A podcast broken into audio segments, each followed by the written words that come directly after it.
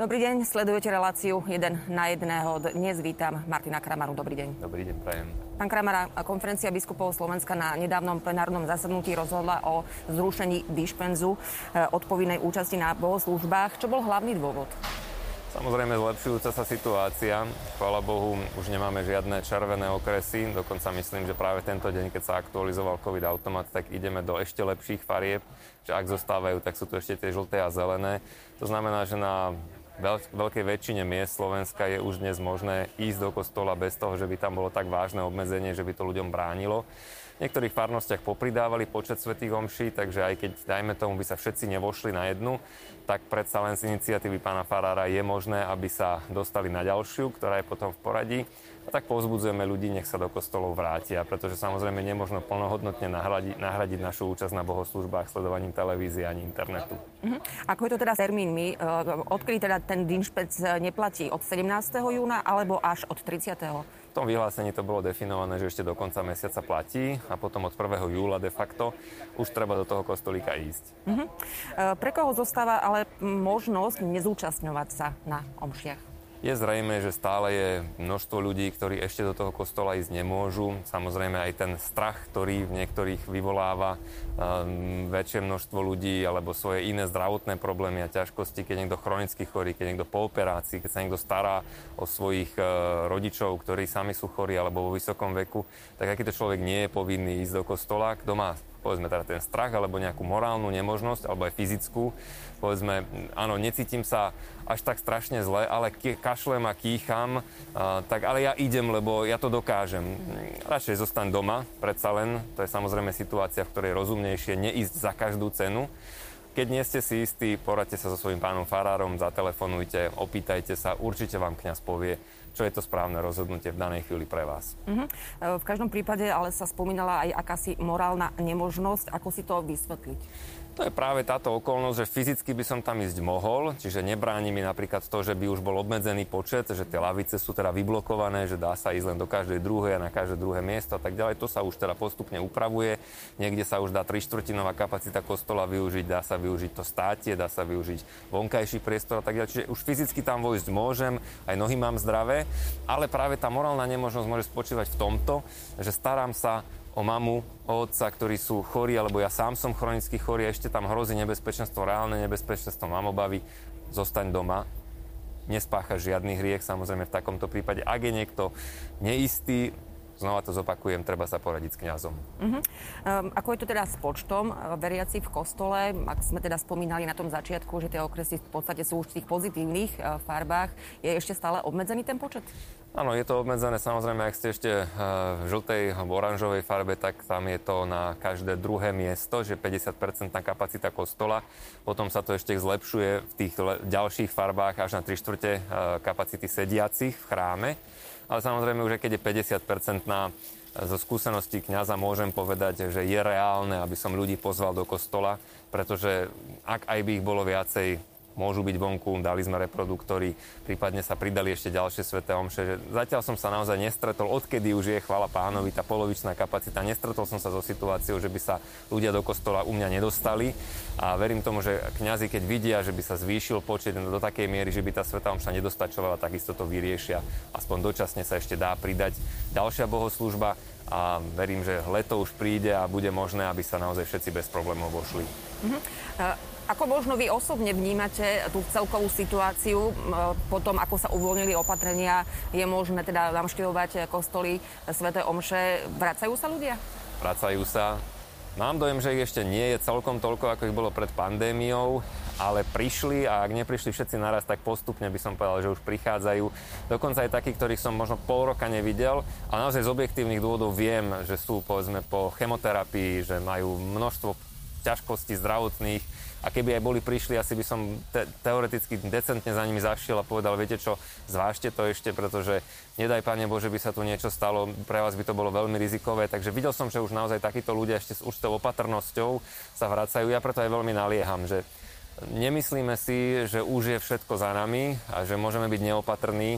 Cítiť to, že ľudia už sú presvedčení, že pandémia skončila No ale čítame trošku správy a vidíme, že už sa hovorí o delta variante, hovorí sa o možnej tretej vlne, hovorí sa o nízkom počte zaočkovaných a tak ďalej. Čiže ja vždy, keď idem na bohoslužbu, snažím sa správať tak, ako by som potenciálne mohol byť nositeľom ochorenia. To znamená, vždy si dám rúško alebo respirátor, dezinfikujem si ruky, snažím sa zachovať si ten odstup keby náhodou aj, aby som robil všetko preto, čo vládzem, aby som to druhému človeku neodovzdal. A ak sa takto budeme zodpovedne správať, ja si myslím, že to riziko sa naozaj minimalizuje. Len teda, ako to hovoria Taliani, že non abbassare la guardia, že neznížiť tú stráž, že však už netreba, lebo nás to vtedy môže najviac prekvapiť. Ale keď budeme zodpovední, zachováme, zachováme opatrenia, tak si myslím, že to riziko naozaj nie je veľké, len veľmi to ľudí upozorňujem a prosíme, nemajte presvedčenie, že všetko je za nami. Čo odporúča eh, v rámci vlastne týchto nových podmienok alebo staronových takmer podmienok eh, konferencia biskupov Slovenska pri podávaní rúk a ako je to s príjmaním Eucharistie? Nie, zatiaľ ruky nepodávame, ešte stále zostáva to, čo bolo aj predtým, že samozrejme, viete, keď sú členovia jednej domácnosti, manžel, manželka pri sebe, brat, sestra, rodičia, deti, tak eh, niekedy spontánne si tie ruky podajú a nebudem na nich kričať, že nepodávajú sa ruky ale isté, keby som videl, že si ľudia medzi lavicami a proste tí, ktorí nie sú po spoločnej domácnosti, začnú ruky podávať, tak by som ich upozornil, že teraz to nerobte, lebo naozaj ešte je to, je to rizikové a treba na to dať pozor. Čiže toto zostáva tak, ako bolo aj doteraz. A sveté príjmanie sa rozdáva do rúk. Mm-hmm. Takže stále vlastne do rúk e, s možnosťou... Treba si ruky dezinfikovať, takisto kňaz za každým si má ruky dezinfikovať, keď ide rozdávať. Eliminuje sa tým riziko. Jasné, že e, sú nejaké prípady, ktoré potom treba s kňazom konzultovať, treba prísť, povedať to a to je vo veci. To sa dá individuálne riešiť, ale všeobecné pravidlo je toto. Uh-huh. Uh, predsa len ešte k inej informácii, o ktorej e, konferencia biskupov Slovenska na svojom stretnutí biskupy o tom hovorili. Uh, je to správa europoslanca Matiča.